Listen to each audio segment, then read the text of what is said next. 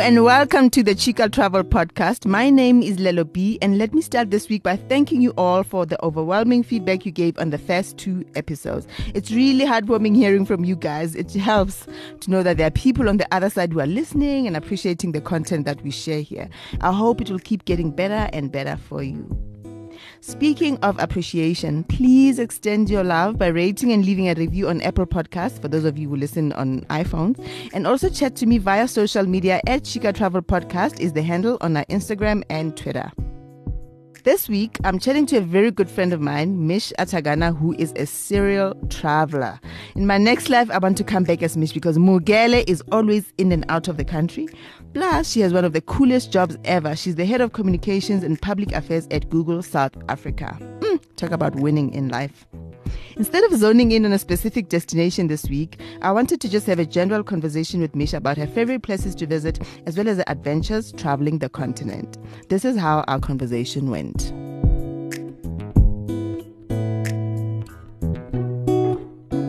Hello, Mish. Welcome. Hi, Miss B. I'm finally here. I'm finally here. Geez, girl. Every time I wanted you to come through, no, I can't. I'm out of the country. Do you even stay? Like, what's the longest time that you've stayed in your house, not traveled anyway? Like a full stretch of time. Yes. 3 weeks. 2 weeks. 2 weeks. 2 weeks. I've done a full 2 weeks. Wow. So why are you paying? I think. Why do you even have a house? Because it's nice to have a house and you can come home to it. So that you can come and host us and cook for us. Exactly. Who's going to make you nice food if I don't have a house? Okay. Yeah, keep the house. The house stays. Mm-hmm. Okay, Mish, I'm going to do something new with you that I haven't done with the other guests. Okay. Because you've traveled so much, I'm going to do a travel quiz. Okay. 75 questions. Okay. Very easy questions, and I'm sure you'll get them. We hope. If you don't get them, I'm like, you get to doubt my travel skills. Yes. You'll doubt my travel skills. I'm going to check your passport. Okay. Check my passport. First one. Okay. What is the largest country in South America? The largest country in South America? Mm-hmm. I want to say Argentina, but I feel it should be Brazil. It's Brazil. Yeah, there we go. So the Eurotunnel links which two countries? You mean London and Paris? Yes. Yeah. England and France. Well, yes. Because I said countries, I didn't say cities. Because I've specifically taken it from London to Paris. Okay. But you got it. But I would not have had an idea. But Okay, next one. Which country is also called the Hellenic Republic? Frack. Hellenic Republic. Mm-hmm. One of our friends. Okay, no, I shouldn't. Should I put it? Can I get a clue? Is it in Europe or is it in South America? It's not in South America. Okay, so it's in the Hellenic Republic. I feel that's not in Europe. That's one of our friends. Yeah? Stays there. One of our friends lives there. Mm. Ooh. It's Greece. Damn it, let me guess. I was about to go. I was thinking about Vida. I'm like, no. Does Vida live in Italy or Greece? She moved from Italy. I'm trying to remember where she actually lives. She's now in Greece. Okay. What island in San Francisco was the site, if you don't get this one? Alcatraz. Shut up. There's only one island in San Francisco. It's Alcatraz. Oh, go away. Okay, so the question was, what island in San Francisco was the site of an almost escape-proof prison? So, yeah, she got it right. Huh. But the guy that did escape, though, yeah. I don't think they found his body because he was... They didn't? I remember, because I actually went to tour on Alcatraz a few years ago, and they were talking about this guy that tried to swim away. So, they didn't find his body. So, maybe he did escape or maybe the sharks ate him. I don't know what happened. So, that's why they call it almost escape. Proof. Last question. Mm-hmm. You're doing so well. I thought it was more than 5 already. No. That was the fourth. The last question is Scandinavia. Do you say Scandinavia or Scandinavia? Scandinavia. The Scandinavian region. Okay. Is it in the north or south of Europe? It is in the northern western part because the Nordics are at the top, but Sweden, all of that should be up northish area because it's super cold. Sure, but guys, she got all the questions. Oh, except Greece. But she did very well. Greece. When I was searching for these questions, I didn't know any of these answers. So you did very, very well. Oh, well done. Thank you. Okay, so Mish, Let's talk about why you are here. Yes. You know, Mos, you're like the one person that I can never compete with when it comes to travel, because it's not a competition, Lelo. It must be. I'm kidding. So, Mish, in 2019, you visited 16 countries. Yes. How did you track this, first of all? Well, so when so Google Maps does this thing where they send a timeline. Every month they will do a timeline of where. Every month? Yeah, so you get it January. So I got my January one today. Mm-hmm. But it will send you a timeline of where you've been. And the 2019... Oh, I didn't get anything because I didn't go anywhere. Yeah, Lelo. So I got my 2019 one and it said 16 countries. Mm-hmm. I had to actually take a step back and be... No, that's not possible. Because 16 countries means an average of 1.2 or 1.5 countries a month, right? So I went to at least one country a month, and two or three, you know, at a time. And when I looked at them, that's true. Exactly I did that. Happened. I actually did that. Wow. But it's also quite an interesting way, because for me, it was bittersweet getting that, because one, I was like, wow, look at my carbon footprint, because I'm very conscious about, you know, the environmental impact of travel. Yes. But I was like, jeepers, this is such a, you know, interesting opportunity to just kind of learn about where I'm going in the world, especially where I'm repeating a lot and what that means, especially how I'm learning and how I'm changing as a person based on the places I'm visiting and the people I'm being exposed to. Yeah. So that was quite interesting. I think... a lot of people got theirs and they were looking at, so if you look at the globe, so when Google Maps sends you this, there's a globe and it tells you how many times around the world your trips are. And mine was, I think, 5.1 times. So everywhere I traveled in kilometers would have gone around the world 5.1 times. Mine was 1.5. And Well, I'm not the norm, Lelo, because I travel a lot for work. But also, that's what I wanted to ask you, just to follow up on your carbon footprint comment. You can't help it. It's work that requires you to travel. Yeah. And also I wanted to ask, do you now believe in offsetting that somehow, and how do you even begin to do that? So I've always offset my carbon footprint. Before you even answer that, please can you explain for people that don't know what is this whole carbon footprint thing? So when you travel, there's an and most airlines will show you when you book your flight, it will show you how much carbon emissions you flying will emit. So that so you're not the only cause. So there's plenty of people on that plane. So it kind of divides by how many people on that flight. So it's how much the carbon emission that plane is emitting and what damage that could potentially do to the environment. And to be fair, traveling is a huge impact, but aviation, when we look at the people who actually fly in the world, it's the privileged few that get the opportunity to fly. So it's not the biggest contributor to carbon emission. I mean, if we really want to solve that, we should all go vegan, because the cows and lamb, man. I had another comment from someone who said the airlines actually have they are the ones that can actually solve that problem, because sometimes you find that there's already like a lot of flights that are going to a specific location, but because they're seeing that there's a lot of traffic from there, they also now create new routes to different locations. But actually, if there's already enough airlines going there, why are you also now trying to have a route that goes there? So, absolutely. So, yeah. I mean, a lot of airlines need to rethink how many flights leave a certain country per day, for instance. So, I mean... not the reason they probably did it, but South African Airways specifically used to have two flights to London, and both of them would leave within like an hour of each other. That didn't make sense. And it, economically, it doesn't make sense. Carbon-wise, it doesn't make sense. Also, considering that there are two other flights that leave from Johannesburg to London from BA and Virgin from our terminal. Yeah. So, SA did not need two flights to do that. They needed one flight. So they're on one flight now. But a lot of airlines do have some multiple. Sometimes there might be really high demand that one flight doesn't, you know, take care of it, and you need to have two flights. Have another one. But you also need to take that into account. But what the airlines also try to do, so you can offset your carbon footprint. So when you book a flight, you can then say, offset my carbon footprint, and it'll give you credit. And it's not usually super expensive.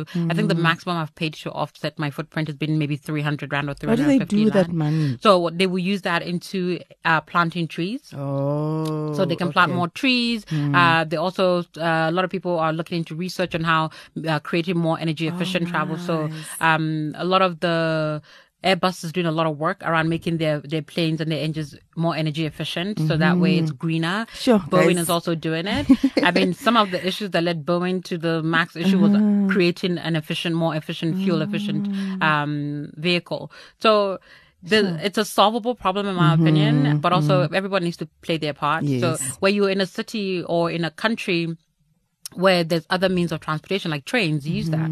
So when I'm in Europe, I try to use trains a lot because it's available. I can go from one city to another, or one country to another with a train. Yeah. That is way more energy efficient and way more environmentally friendly way to travel. But in Africa, we don't really have that. No, so we have don't to have fly. That. I think also the problem is we just want to get there as quick as possible. Yeah. So then if you're going to go with a train, then it's just a bit longer to get there. Absolutely. Yeah. Although when you count your airport waiting time and train, you can make it happen. You can make it happen. Yeah. Okay, let's go back to the conversation about Google Maps now. Apparently, Google Maps is turning 15. Yes, it is. So it's been 15 years since we launched Google Maps. So what were we printing the directions before? I don't know what you guys were doing 15 years ago. I'm not going to lie. I don't know what people were doing 15 years ago. So we had a session at our office, and someone said, you know, before people would print out maps. Yes. And we all looked. And directions. And I thought, what do you mean they'll print out? I don't understand. Like, they'll go on the computer and print it out. Why didn't they just look at it on their phone? And everybody looked at me. And 15 years ago, darling. 15 years ago, nobody had a smartphone to do all of that stuff. So Google Maps 2015, which is really exciting for us because it's been a great journey as a way to just help people, you know, navigate their world and just get things done in the real world. Yeah. And I was asked by my sister once asked me this question about who doesn't know where they're going. Like, how many people open Google Maps in a day to get places, right? Which a lot of people do, but I also think I do it for traffic purposes. Yeah, so for traffic purposes, if I'm going to work. Like, every day I use a map to get to work, but I know where the office is. Yeah, so people know their route, but sometimes they just need that extra assurance that traffic is not going to get in their way. But one of the things we're doing around the 15th anniversary is also helping with other things. So right now, when you go into Google Maps, you see there's a tab that says Explore, which can tell you what's around you. So right now we're in Melville. If I go, it will show me some of the restaurants around the area that we can have dinner at.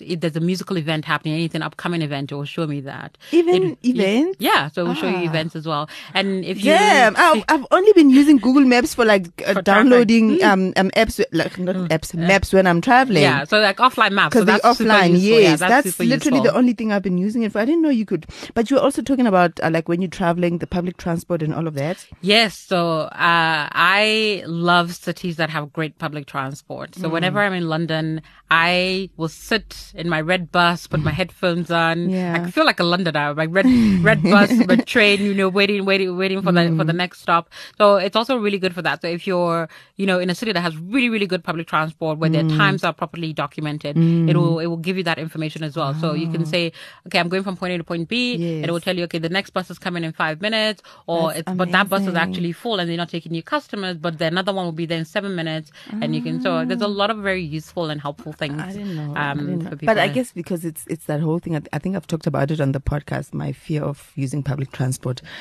not even outside of the country, but just using public transport generally.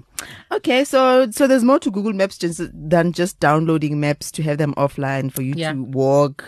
And find places. Yeah, but it's also great for small businesses, right? So wherever I go, I always try to review a restaurant or a business location. I'm actually in competition with Dorothy about who can do the most.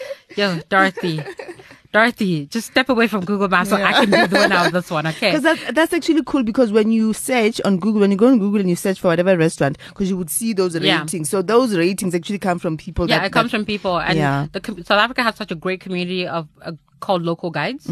So these are people around the world who just want to contribute to make Google Maps better and also give information about places. And they'll tell you, okay, if you go into this place, they have free Wi-Fi, there's wheelchair accessibility, the food is really great, but, you know, don't order cocktails, order wine, because they're really good with that. And the staff is really good, but ask for this person, because this person can do... So it's like really a trip advisor sitting in there. It really is. So they'll give you a lot of information, which is really useful. And they also get incentives for it, right? Nice. So right now, I'm a level 7.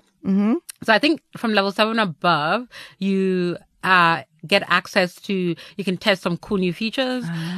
Google will invite you to conferences they have globally. What? So okay, you get to almost be in an inside world of what is happening with Google Maps and some of our other products. Yeah. Okay, cool. So you went to 16 countries in 2019. But I don't know if you do count, but how many countries in total have you been to in your entire life, your entire traveling life? I stopped counting because I don't think the point is how many countries you've been to. It's actually the experience you have, right? Mm-hmm. However, that being said, the last time I did a proper count, it was about 85 or so. Wow. I think we're probably closer to maybe 90 now. Oh, wow. So, I actually need to check mine. Most of those are in Africa. I mean, guys, if you just travel to Africa, you're like, you got 54. You got 54 and you're done, right? So, but what's your view then on people who actually travel simply to add countries on their list? They call them country counters. That's a thing. Okay. What's your view on those people? I don't want to judge people. Mm-hmm. I do think if you're not going to spend at least 24 to 72, like 48 hours in a country, I don't think you're going to get a good sense of it, right? But so, because what will you say you saw? Because some people, I think some of these people, they just count even because we were talking about it earlier that sometimes airports don't count. Yeah, like just being in the airport, you're connecting from Doha to go to Madrid. No, it does not count. So airport doesn't count. Doha. You can't count airport. What do you know about Doha? I think that if you're going to go to a country, right, go to a country that either you've heard a lot about and people are saying this is a really great place, or it's just something that piqued your interest. Maybe you saw a documentary, you're like, wow, this sounds interesting. Some of the countries that I've gone to, which most people that I know me be like, why are you going there? I've been from that. I've been from just either watching a documentary or my dad went somewhere and he was like, this is really cool. And I love history. So old cities are my favorite places to visit. So I will go if I'm the worst person to travel with because I don't want to go to clubs. I don't want to go see. I want to I want to go to old cities. Speaking of, I don't want to go to clubs. Should I tell them? Tell them. They need to understand. Guys, Mish went on my birthday trip in 2018. We went to Barcelona. And on my birthday, we had a very nice dinner. Then in the evening, we all we changed out of our dinner outfits. We went to a club.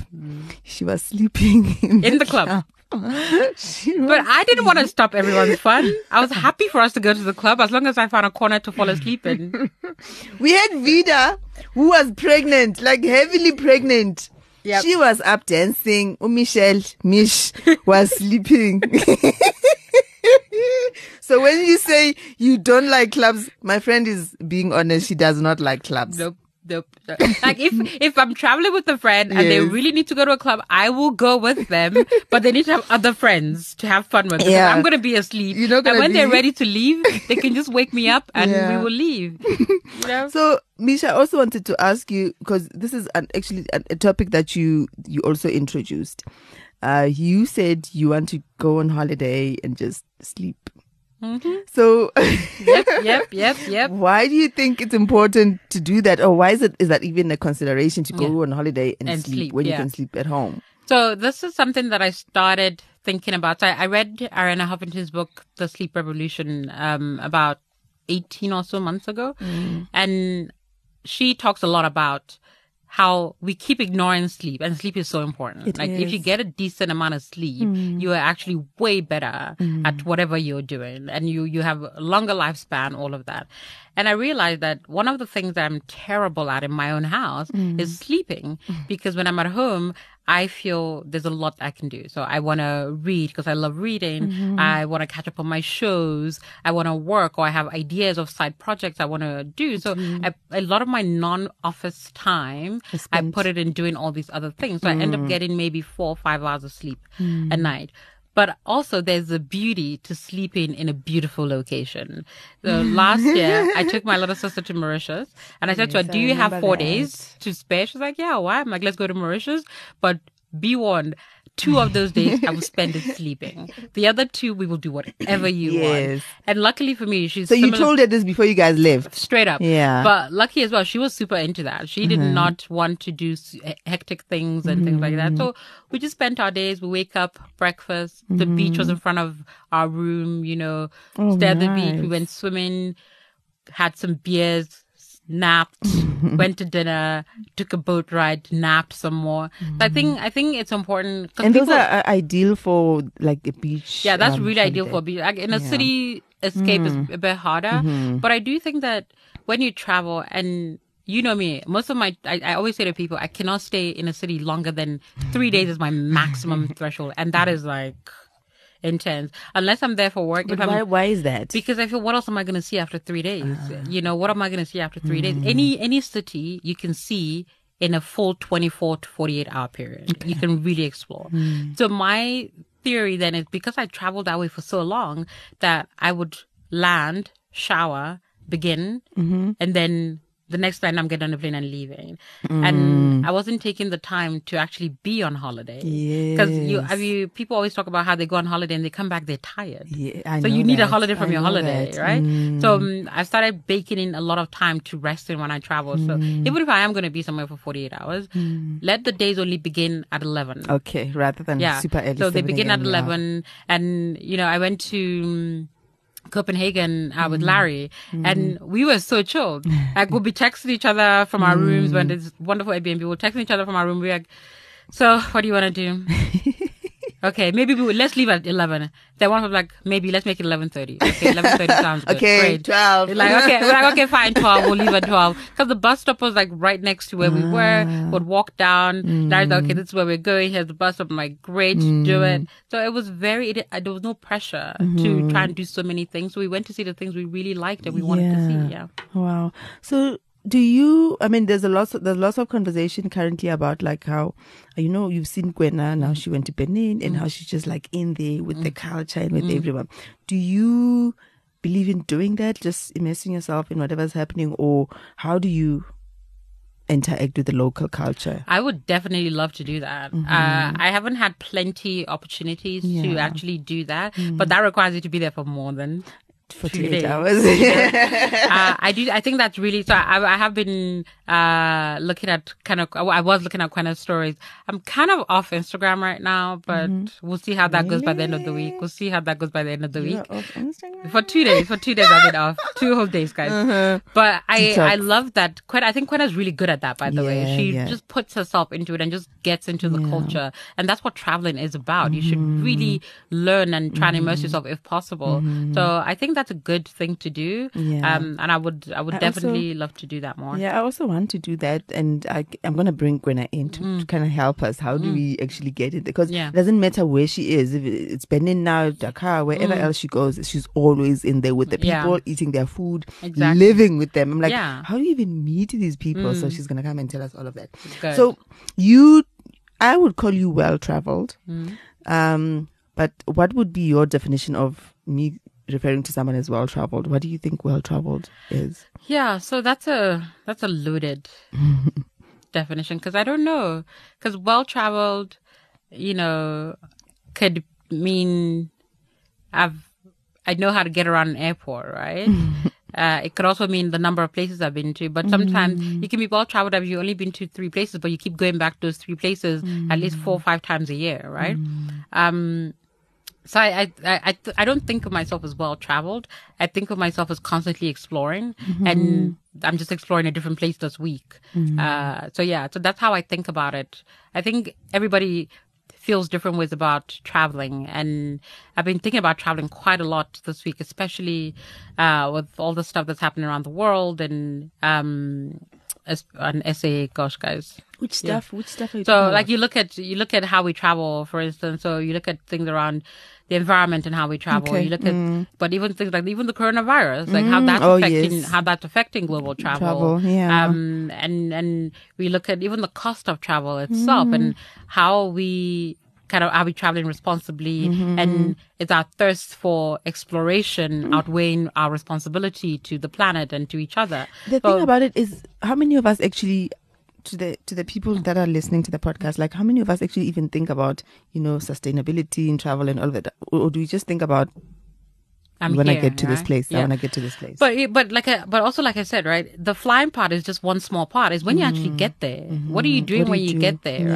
right? You know, people always joke about their favorite restaurants, how they hope tourists never discover it. Because as soon as a tourist discovered a restaurant, the next thing you know, the prices get hiked up, the locals can't afford it anymore, and it becomes a whole thing. Where, I mean, tourism, for its faults, also is really great because it creates jobs, right? There's a lot of countries that the bulk of their GDP and their income comes from tourism. From travel, and it's really, and that's really good. But as travelers as well, we need to make sure when we go to these places, we don't behave, for lack of a better word, like douchebags.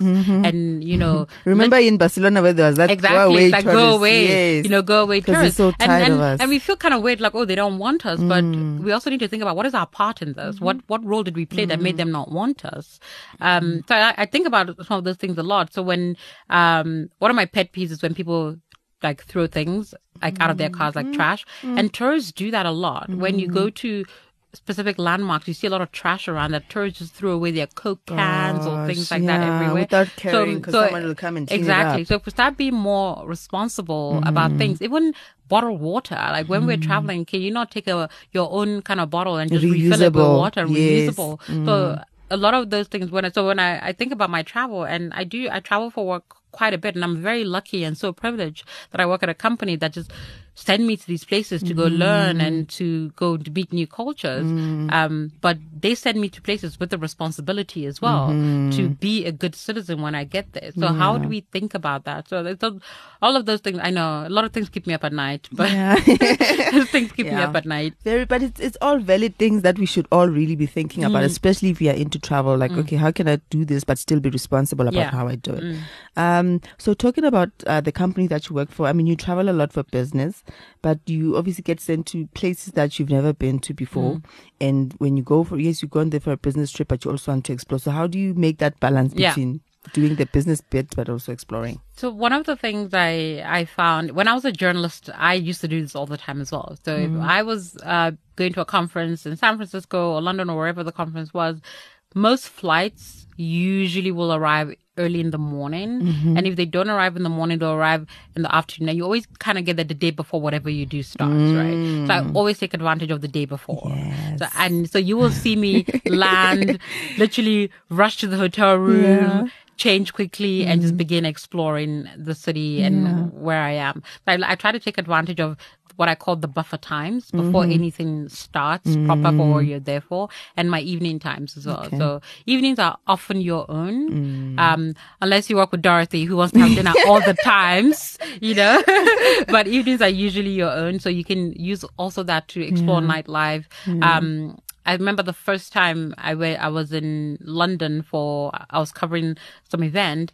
I arrived early morning, because most of the London flights arrived in the morning. I spent all day walking around the city. Just exploring. And the evening I went to see a show. Wow. And I did I had the conference for 2 days, and I was flying out the last day of the conference. But I had a full London experience. Wow. Before I left. So, you know, there's so many opportunities where you can do that. And you can tag on weekends as well, right? Okay. Oh, so, yeah. So if you're supposed to be there on Monday, maybe come there by the weekend. You come on Friday evening, or you leave Joburg Friday evening, get there Saturday morning, and you can explore. And that can give you time to also do day trips to other cities around, and then you can. Did you do Amalfi Coast? You did Amalfi Coast. Yeah, I did Amalfi Coast 2 Christmases ago, I want to say, or 3 Christmases. And you were in Rome and you took a day trip.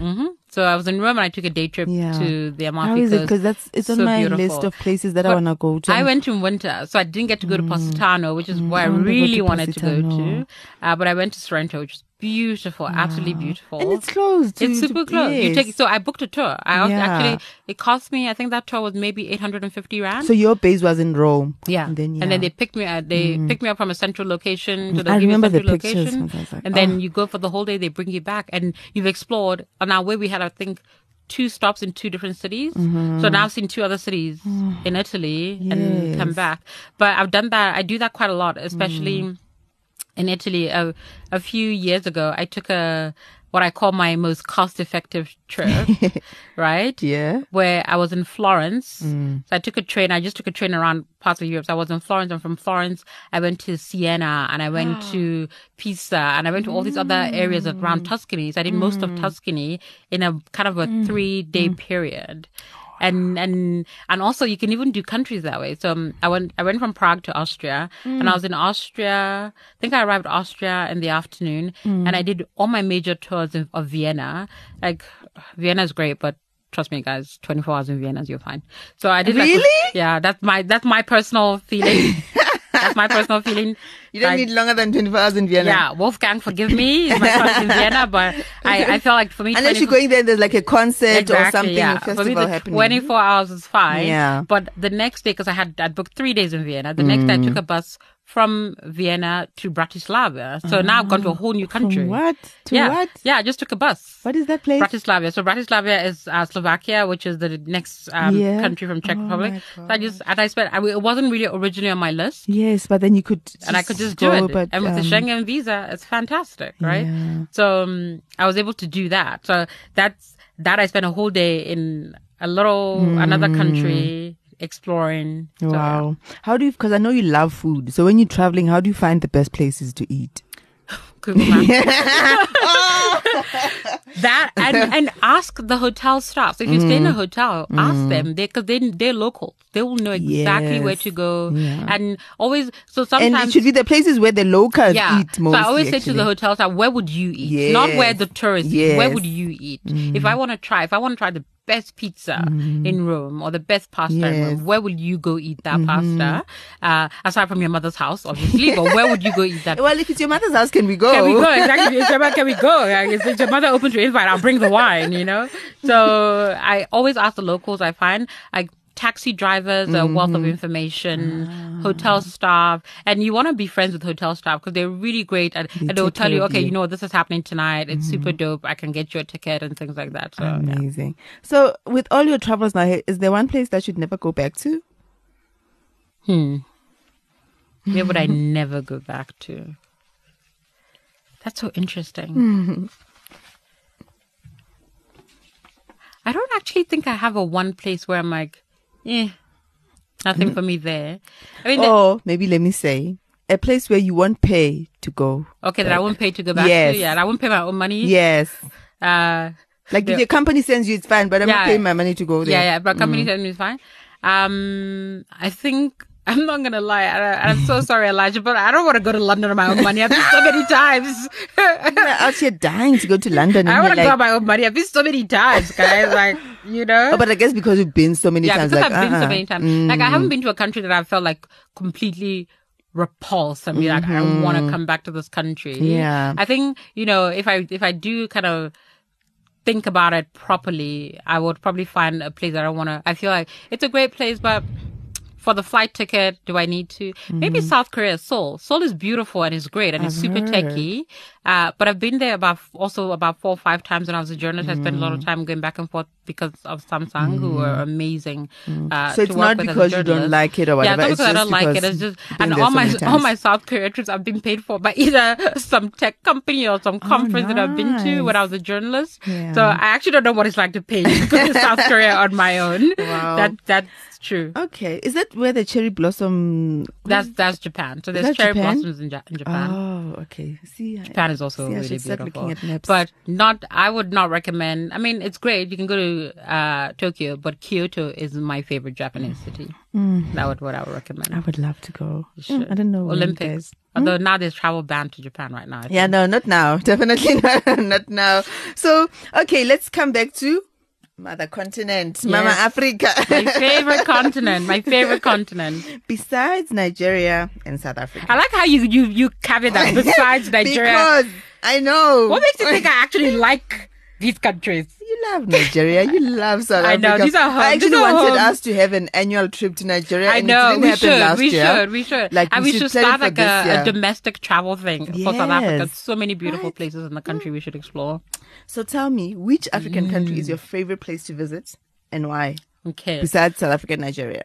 So this is hard because I have 3 places that I really like, but I should pick one. Those. No. Give me 3. I'll give you the 3, but I'll tell you what my proper favorite is. So I absolutely love Senegal. Mostly there's just so much history. And unfortunately, my reason for loving Senegal is quite a sad one, because Gorée Island is possibly one of the most depressing places you can go to, because it's one of the main ports for slave, was one of the main ports for slave trade. But I think it's so important for us to know that stuff and learn that stuff.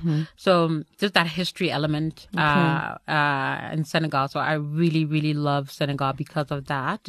And I absolutely dig Victoria Falls because it was the first place I took my dad on a trip to. So it the two kind of you, your vacation. It's like it was our vacation, right? Our vacation, but it was for his birthday, and we that was our first kind of annual father-daughter birthday trip that I started with him, and we went to Vic Falls. My dad had always wanted to go to Victoria Falls, but we were and with like, all his travels, he's never been. And also every time he thought about it, because we were a family of 7 with 5 kids, like his priority was just the kids, right? So it's like, I'm not going to splurge money on going on some trip just because. So for his 60th birthday, I wanted to just treat him to this thing that he just always wanted to do. And for me, I so fell in love with Vic Falls. It's just so beautiful. I have seen a lot of waterfalls, and it's still my favorite. What time of the year was it, Jan? So we went in Jan. Yeah. We went in Jan, and it was just absolutely beautiful, and it was such a special moment. So that for me holds quite a tight place in my heart. But my favorite African country of the moment, even though the airline pissed me off, is Ethiopia. I love Addis. I love Addis. No, guys, Ethiopian Airlines. What did they do to you? 2 weeks they held my luggage. 2 weeks they held my luggage, guys. But wait. Sorry, since when do you check in luggage also? Exactly. Yeah. This is what guys, I never check in luggage. The one time. That's the only reason I checked the luggage was because I forgot, when I was leaving the hotel, I realized that I didn't get rid of some liquid stuff. And I know me and the UK, I don't want to have that fight with the UK. So I'm like, you know what, just check it in. I'm going to Cape Town. The reason I also booked Ethiopian on this trip was they're super cheap. They're so good. They have actually a really nice business class that is way under most everybody else's budget, right? Really? So I think that trip I paid maybe 35,000 rand for from here to London and then back to Cape Town. I mean, that's really decent for a business class trip, right? I wouldn't know. So Lelo, I wouldn't know. I don't check business class prices. But anyway, it's really good. Like, you can even get 20K at Ethiopian business class. Wow. That's how much it costs in economy and some other airlines, right? But that's my entire trip budget. So anyway. That's your entire trip budget. Wow. Okay. So, I was like, I liked Ethiopian Airlines. I really did. And the food. Oh my God. And they serve you local food on the plane. Like, you get injera and dorowat, which is my favorite. I once flew, remember when SAA used to fly to Abuja directly and then they immediately, a couple of months after that, they stopped. So they served, what's this thing? Jollof rice? Not jollof rice. It was jollof with, what's the other greenish thing? Oh, what greenish thing? Spinach? No, okay, never mind. Carry on. Tell us why you love Ethiopia. I forgot. How can I forget it? It's my favorite thing. But Nigerian food? Nigerian food, yes. Green thing? No, maybe it's not green. I don't know. Okay, forget it, Mish. Not plantains? No, I love plantains. Think about this. I'm thinking about it, right? But yeah, so anyway, aside from that experience, that's part of that experience of the airline. Which we'll forgive them to oneself. I don't know, man. It's 2 weeks it took. These things are part of traveling, let's be honest. So fair, right? Yes. That is perfectly fair. Yeah. So what pissed me off, so you know what? The luggage thing wouldn't have pissed me off so much if it wasn't that when we landed, because they delayed us heavily in London. So when we landed in Addis and I got off the plane and we got to the security part and I said to the guy, I'm leaving for Cape Town. Has that plane left yet? Or is it still there? And the guy was like, oh, go to the gate.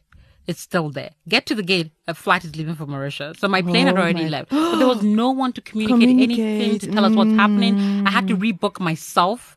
So they could only get me to Joburg. I had to get my travel agent to book me to Cape Town. Oh, the luggage was like a back and forth. I'm like, will my luggage make it? It took them 2 weeks to get my luggage back. So for me, it's the communication and the fact that my poor travel agent, every day she was calling them to solve this problem. Jeez. So that for me was just the communication thing. And I know, everyone hates on them, but that's one thing I will always say SA is really good at. They will communicate, they will solve it. I was once flying from Hong Kong, actually from South Korea, and the South Korea flight was delayed. I got to Hong Kong. There was someone waiting for me on SA going, you're the last person on this flight. And we've been waiting for you to take you home. That's amazing. They literally came picked me up from the gate, from the door of my actual plane to make sure I got on the plane. That's why they're getting all those other awards. Exactly. That's why they get the awards. Like everyone goes, why is this she getting an award? Like, that's why, guys. So, but anyway, but Addis. Oh my goodness, guys. Amazing. It is a city of just pure pleasure. I mean, the history of Ethiopia, Ethiopia knows their history. They can physically trace it back to the time of King Solomon and they will show you, you know, the culture, just the WhatsApp call will not work, but that's fine. But it's just this incredible culture of sharing and knowledge, and I love it. So when I landed and I got to the hotel and I booked like a 1-day Ethiopia tour, and do you think the tours are a good idea? I think it depends how long you're in a place. Yeah. So where I had a short time, every time I go to Addis, for some reason I'm always in this short time. Between 20 and 30, 40 hours, right? So it's so maybe you owe it a visit, a proper visit. So yeah, so I intend to do that this year. But I think it's important when you do a short period of time, book a tour. Okay. Seriously, it's so worthwhile. But research your tour properly to make sure it fits everything you want to do. But I mean, the guy looked at me and said, I would like to let you know you're 7 years younger. I'm like, I'm sorry, what? No. Yes, because you're in Ethiopia. Because it's like, yeah, exactly, with a different time and everything. And, but I learned how to make injera, which is the traditional Ethiopian kind of national food. So I learned how to make injera. Didn't come out as well as it's supposed to. When are you making it? I don't have the ingredients. Learned how to make injera. It was amazing. Yeah, Ethiopian. I think Marang mentioned there's an Ethiopian. Yeah, there's an Ethiopian restaurant around, yeah. And little Addis. There's one in Maboneng as well. Really cool, but I haven't been to any in Joburg. Someone told me there's one in Maboneng. They gave me the name. I must just check it out. Really, we should go. No, seriously, yeah. Ethiopian food is amazing. But one of my favorite things is the Buna ceremony, which is the coffee ceremony. When does it happen? So you can do it anytime. Oh, so they took me. It's not like it's a festival. No, it's not a festival. Ah. So you go. It's just the way they make coffee, right? So they took me to a place kind of high up in the hills, and the lady put the thing on me, and then I roasted the coffee beans and began the process, and then when the coffee bean was done, we sat down and they poured the coffee, and it's just really delicious, rich coffee. And it's actually my phone or my travel phone is the screen cover for it, the lock screen, and everybody always looks at that photo and goes, did you take that photo, Maggie? Yes, I did. With my pixel. With my pixel, obviously. But it's just, but you can, just the colors, the richness of the coffee colors. Oh, it's amazing because Ethiopia is well known for their coffee. But it's just, my whole experience in Addis is just constantly learning. It's just this learning, this hearing the story, the Italian 1-day occupation, the British intervention. Was it just 1 day? So it's like, it was never colonized, not properly anyway, right? So they call it occupation already because they didn't last. And so for me, I think it's a city worth a lot more of Africa's time to truly understand. And I think governments are thinking about that more because it's the seat of the AU and things like that. But I definitely think it needs to be a tourist destination where people just go learn about this history. And, you know, when you go to... And cheap to Addis are not... Flights, they are not expensive. They're not that expensive. No. And because when you go to places like London or you go to Estonia, another favorite of mine, you can see the history in the buildings, right? You can see the history and the storytelling, and that's what I get in Addis, is being able to see that history in buildings and storytelling. So I really love that. Would you say your most memorable experience in the continent was in Addis or elsewhere? As much as you loved. Yeah. You still want to go back? What is my most memorable experience? My most memorable experience was in the DRC. For reasons that I don't think is safe to talk about on a podcast. Everything is safe for this podcast. No, darling. Was it a guy? You went to visit a guy? No. It involved a prostitute. Let's not talk about that. Yeah, I will tell you this offline. But either way, okay. Why was it memorable? No, it was memorable because it actually made me want to travel the continent. Ah, yeah. So one of the things about my chair's doing funny. My chair's like, Mish, get comfortable because we want to hear your story. But when I went to the DRC, which gosh, I hope my dad doesn't listen to this because he's gonna be like, he's not gonna listen. He'll be like, wait, when did you go to the DRC exactly? Yeah, also, when was this now? This was a while, also when I was a journalist, right? Okay. And I met a woman there that just really opened my eyes about the African continent and how we think about it and what we should be thinking about, especially when we tell African stories. And it just made me realize that as much as I was an African, I didn't know much about Africa. I'd been to Nigeria, where I was born. Yeah. I lived in South Africa, and I'd been to, like, you know, your Mozambique, your Zims and things like that. But I hadn't actually really visited the continent. I'd been to what they call the big three, which is Nigeria, Kenya, South Africa kind of thing, right? Yes. And it just, I hadn't explored the continent. So just listening to her tell me about how Africans are so stuck in their own countries, really wanted, so I actually began a mission because of her. And I was like, I'm going to travel as much as Africa as possible, and just learn about people as I go along. So for me, that was, yeah. That's what I want to do. Like, I wanna, you know how when I talk to you and about different places in Africa and just how you always have something about that country that you know that you can share. I want to get to that level. You know, when people ask, oh, Lelo, what? I want to stop saying Zanzibar and Kenya.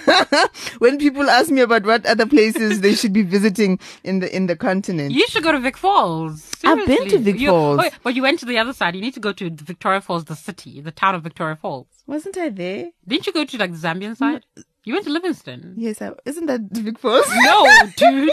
That's a different country.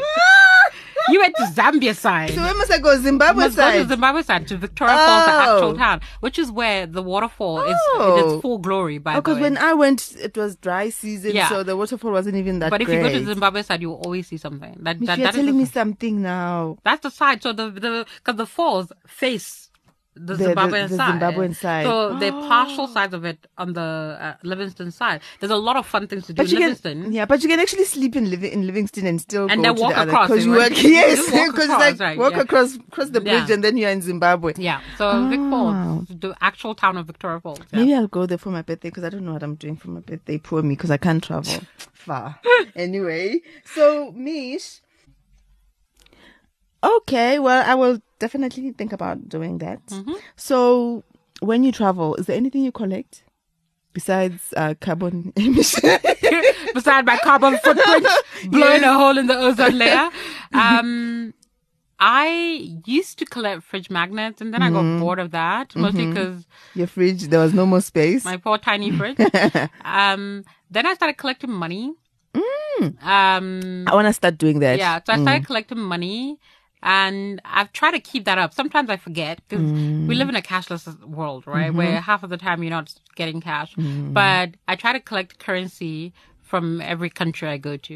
Yeah, for me, I try to, and I have them in a little jar that's at my dining table. Can I copy that? Because I really want to. Because I've got all this cash from all these places. Because I never use all of it. So I'm like, because it's just sitting there in a So that's exactly. So I had it all in one of my cupboards, and a friend of mine gave me this lamp for Christmas once. I didn't know how it worked, and I just had this lamp sitting there for a while. I'm like, I'm just gonna throw. So then I found out you're actually supposed to put a candle in it and hang it up. I'm like, oops.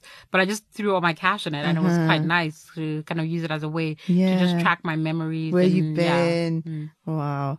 So just keeping with the discussion on Africa, what are some of the misconceptions that people have about travel in the continent that you think like this is just not true? That is highly unsafe. I think every single country you go to, there's an element of safety issue. And yes, I do agree that unlike, say, countries in the West where there are way better developed public transport, easy access systems, it does make it a bit difficult to get around sometimes. But I think the press that Africa is highly unsafe is overrated and highly exaggerated. South Africa is the unsafe one. But you see, look at it this way, right? If I'm in Cape Town, if I'm going to Cape Town on holiday and I'm a tourist, I stick around the waterfall and Camps Bay area. That's not unsafe. That's fine. Don't go to places that you wouldn't normally go to. If I go to New York, I know where I should avoid. I wouldn't go to those places. Because there are places like that in every city. Exactly. There are places like that in every city. But also the onus is on you as a traveler to make sure you're not making stupid decisions. So before you go anywhere, read up a little on areas, and if you're booking a hotel, talk to the hotel about, okay, I'm coming, what are some of the places I need to avoid? So have those kind of smart decisions, right? And I know a lot of people like to spend time in Airbnbs, talk to the host. They will also give you guidelines in their hosting stuff. So I think I'm not saying it's not safe. Mm-hmm. Yes, there is some serious safety concerns that people should take into consideration when they're traveling on the continent. Yeah, but that it's not a go with armed guards mm-hmm. scenario, because I feel the way they've made it seem is like you have to go with armed guards every time you travel to Africa, yeah. right? So that, and the misconception like, are they going to understand me? Everyone on the continent mostly speak English, guys. Get over yourselves. Right? And also, we go to places. I struggle in Europe. Yes, I was going to say. We go to those places where they don't even. Exactly. So, most Africans can understand some form of English, mm-hmm. you know, and you will be highly surprised by just the amount of wealth of information mm-hmm. you just get mm-hmm. by traveling the continent. So, that would be kind of my top misconception, that people don't speak English and mm-hmm. that is, you know, ridiculously unsafe. And also, if you don't speak their language, there are apps for that. Exactly. Yeah. There are apps for that. Use the apps, guys. Yeah. You know, there are apps for that. Mm. What else would I think it's a misconception in terms of... But traveling? I think that's one of the biggest things, because people always ask, is it safe? Mm. You know, is it safe to go there? Yeah. Nigeria, you're going to Nigeria? Exactly. Boko Haram. Exactly. You know? I'm like, guys, like, that's not even, you know... So the people living there, how are they living? How are they living? And, exactly. How the people that live in these countries live. So it's absolutely true. Yeah. Okay.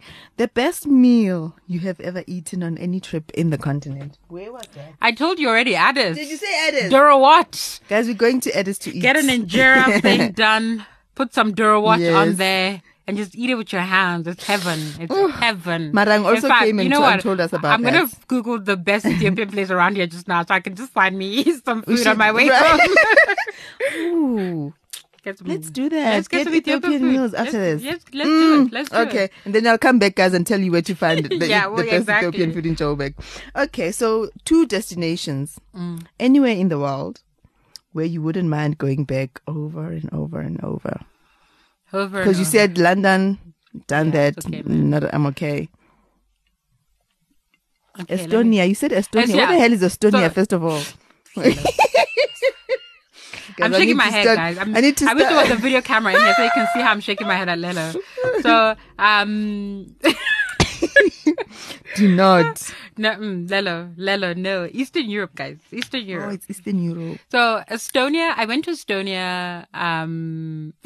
You recording me? My head. I'm taking a picture. You want to shake my head.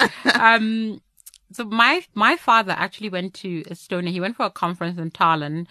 2017, right? And he came back and he was telling me about it, and I absolutely loved it. And I had planned to go visit my cousin in Canada for Christmas that year, but unforeseen circumstances, I couldn't make it. So I saved up all this money to go to Canada, which is far, guys. So far. But I love it. Yeah. So I decided to go to Europe. So I went to Estonia. I literally just decided. I didn't know anyone in Estonia. I wasn't talking to anyone. I just went to Estonia. Estonia, it's like it's Europe on a budget, but you get to experience all the things you love about Europe, but it's way cheaper. Oh. It's way cheaper. They've got beautiful castles. They've got history. They've got stories to tell about Russian invasion and occupation and all of the stuff from the Turks to and the churches they take you to. So it was really for anyone who loves history and also beautiful scenery. Tallinn is a great city for that. And you know, you learn a lot. How do you spell that? Tallinn is T-A-H-I-L-N-N? Something like that. Something like Thailand. Okay. Guys, I'm She's not saying Thailand, just to be sure. It's not Thailand, it's Tallinn. Tallinn, yeah. So it's absolutely loved Estonia. And a good thing about Estonia is surrounded by a lot of Baltic countries as well, which is another name for Nordics, Scandinavians, all these other places. So you can take a boat across to Finland to Helsinki. What? So if you have a full day or 2 days in Tallinn, you can go across to Helsinki for another full day and come back. So it's just really, really incredible. And from there, I think I went from Tallinn, I went to Sweden and then Rome for the epic trip in Rome. And then I was in Germany and then I went to Brussels with Larry. And but Estonia, I would go back to. And Gwena, how many leave days do you have? Guys, you like Christmas always time. Traveling. Christmas time. It was Christmas time. I spent Christmas in Germany that year. You know, it was Christmas time. That's one thing I don't get about you. You also travel to these places when it's like cold. Tell me about you and cold. I love the guys.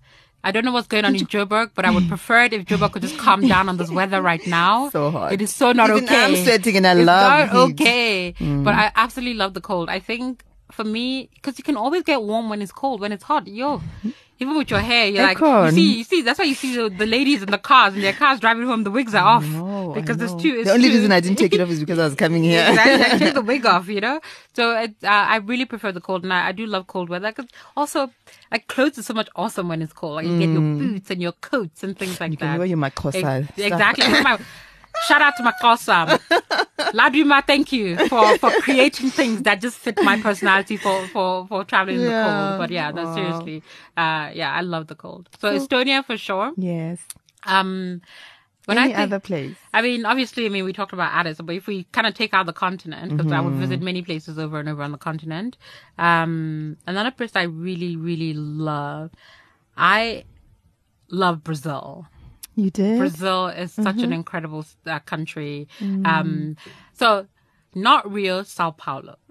I love Sao Paulo as a city. And I think... Why not Rio? Rio, because everyone goes.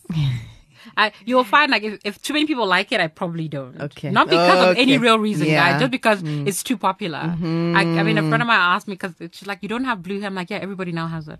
And she just looked at me. But what does that mean, Mish? What does that mean? I'm like, I don't know. I have issues. Leave me alone. I have issues. So what do you like about Sao Paulo?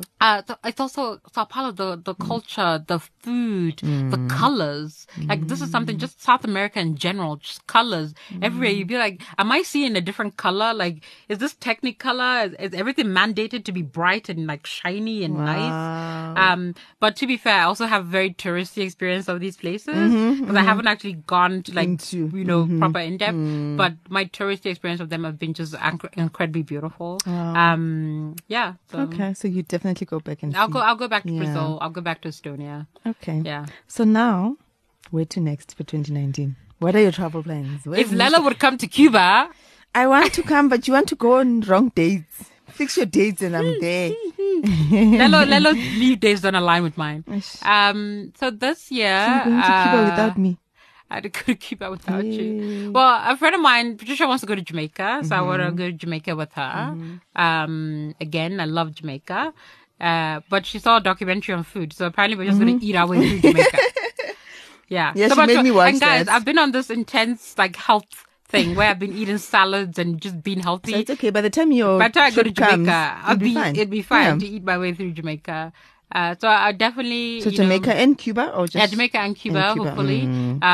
Fingers crossed. I've got a lot of SAA miles. Better use them up. Right? And then somewhere actually I'm going to with my father this year. We're going to Egypt this year. Because I decided I'm not going to... Because usually I just pick the places based on conversations we've had or place I know he would like to go. So this year I just asked him, where would you want to go?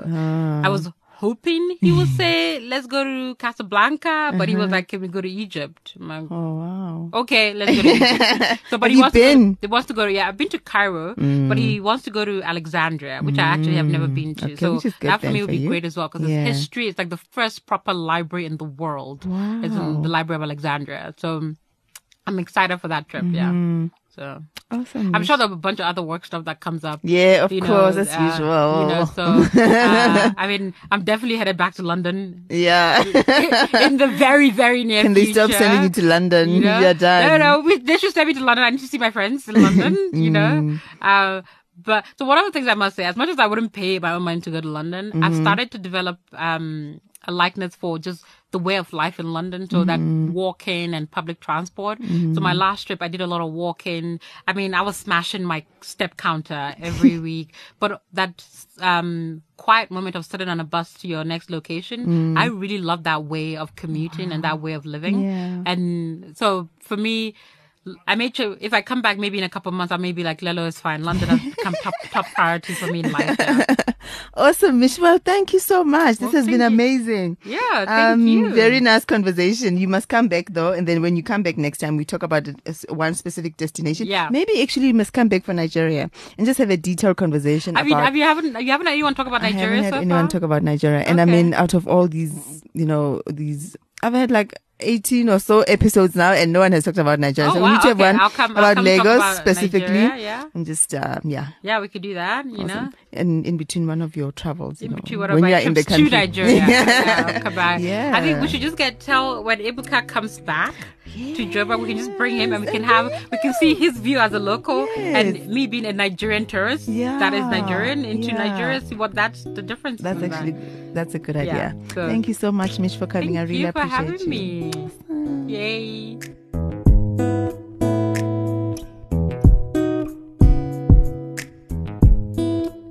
Thank you very much for listening to this episode. I hope you enjoyed it. We will catch up again next week. But in the meantime, if you listen on Apple, please leave a review and comment. It helps other people find the podcast as well if you do that. So I appreciate that very much. And also you can find us on social media at Chika Travel Pod, #Chika Travel Pod. Until next week, goodbye.